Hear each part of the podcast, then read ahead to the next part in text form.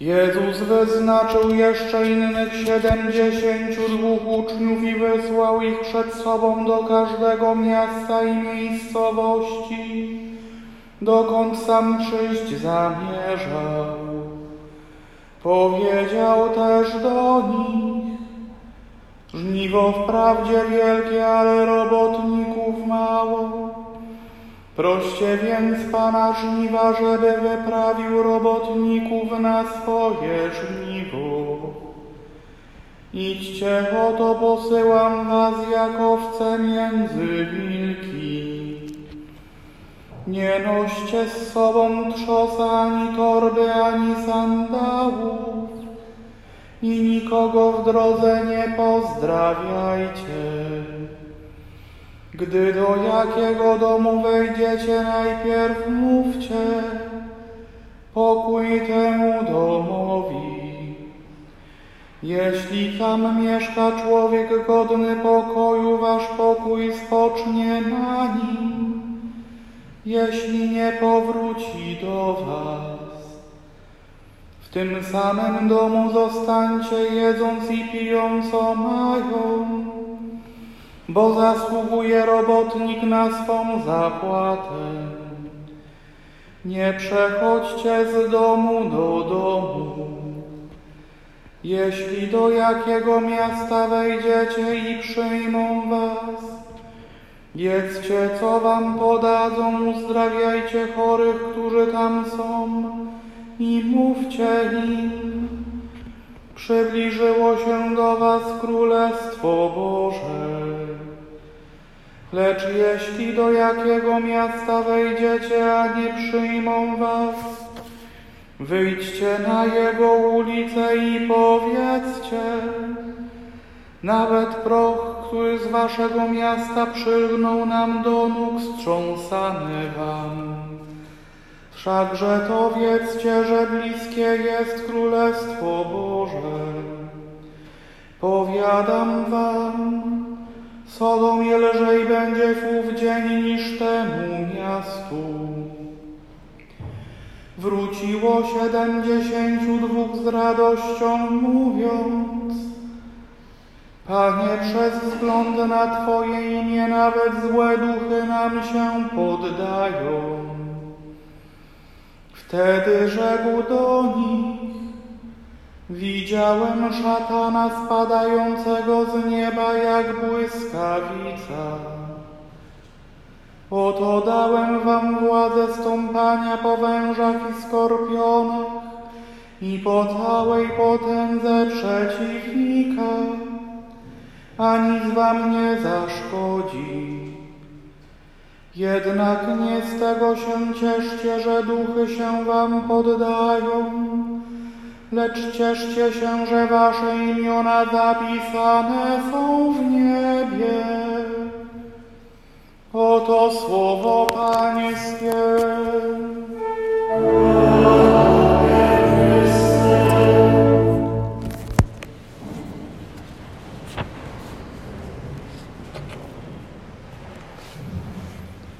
Jezus wyznaczył jeszcze innych siedemdziesięciu dwóch uczniów i wysłał ich po dwóch przed sobą do każdego miasta i miejscowości, dokąd sam przyjść zamierzał. I wbrew pozorom, chociaż cała ta Ewangelia jest dosyć długa, wydaje mi się, że to pierwsze zdanie zawiera w sobie jedną z najważniejszych myśli. Jezus wybiera siedemdziesięciu dwóch uczniów i posyła ich przed sobą. Posyła ich tam, gdzie chce przyjść. Posyła ich tam, gdzie będzie najprawdopodobniej przemawiał. I można doszukać się w tym posłaniu, nazwijmy to, zwykłej ludzkiej logistyki. To znaczy: idźcie, skoro my tam przyjdziemy, będziemy potrzebowali miejsca na nocleg, jakiegoś pożywienia. Być może trzeba będzie zorganizować to i zajmie to trochę czasu. Idźcie i zajmijcie się tym. Ale z drugiej strony, kiedy widzimy całe te pouczenie, które Jezus im daje, mówiąc o żniwie, które jest wielkie, mówiąc o tym, jak mają postępować, kiedy przyjdą do poszczególnych miejscowości, widzimy, że nawet jeśli gdzieś w tle ich misji jest: idźcie i zadbajcie o te ziemskie warunki dla nas, kiedy tam przyjdziemy, to ich misja jest o wiele ważniejsza. Oni są posłani po to, aby przygotować ludzi w miasteczkach poszczególnych na to, że Jezus do nich przyjdzie. I nie chodzi tylko o to, żeby przygotować miejsce, ale żeby przygotować ludzi na słuchanie Słowa Bożego. Dlatego posłani otrzymują od Pana Jezusa bardzo konkretną władzę. Władzę nad ludzkimi chorobami, władzę nad złymi duchami. Mają iść i posługując się tą władzą, zaszczepić w ludziach myśl, że bliskie jest Królestwo Boże, że oto zbliża się do ich miejscowości ten, którego przybycie to Królestwo ukazuje, że przychodzi ktoś więcej niż zwykły rabbi, nauczyciel, bo skoro jego uczniowie potrafią uzdrawiać, skoro jego uczniowie potrafią wyrzucać złe duchy, to co dopiero on sam potrafi. Macie więc iść, macie więc wyruszyć przede mną, aby ludzie, których spotkacie, kiedy przyjdę, byli gotowi na wysłuchanie Ewangelii i przyjęcie jej. To jest główne zadanie tych siedemdziesięciu dwóch uczniów. Przygotować serca ludzi w miejscowościach, do których idzie Jezus, na przyjęcie Ewangelii. I można by było dzisiaj powiedzieć, że ta Ewangelia, jeśli przekładać ją na nasze współczesne czasy, to jest Ewangelia, którą odnosimy do kapłanów, to jest Ewangelia, którą będziemy odnosić do osób zakonnych, może do misjonarzy. Ale wydaje mi się, że trzeba patrzeć szerzej, bo ograniczanie misji ewangelizacyjnej, ograniczanie apostolstwa, głoszenia Słowa Bożego tylko do wyspecjalizowanej, nazwijmy to, grupy, owszem, do osób, do których to należy ze względu na szczególną łaskę powołania, to dzisiaj nie wystarczy. Popatrzcie, w jak wielu środowiskach, w jak wielu miejscach osoba kapłana jest, mówiąc współczesnym językiem, spalona.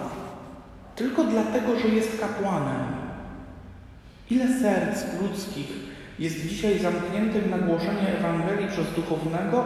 No bo ty jesteś księdzem, ty jesteś członkiem czarnej mafii. Nie będę tu wymieniał wszystkich możliwych epitetów, które dzisiaj powiązali sobie ludzie ze słowem ksiądz. Ale myślę, że wiecie, o co chodzi.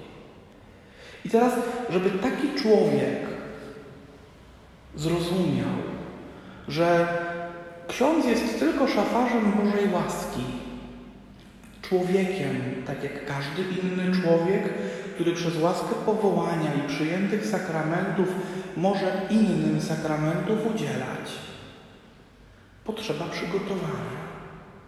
I tak naprawdę o wiele większy zasięg, o wiele większe możliwości trafienia do takiego człowieka zamkniętego z góry ma którykolwiek ze świeckich. I trzeba sobie jasno powiedzieć, że dzisiaj na każdym wierzącym spoczywa zadanie, obowiązek bycia takim, nazwijmy to, preewangelizatorem.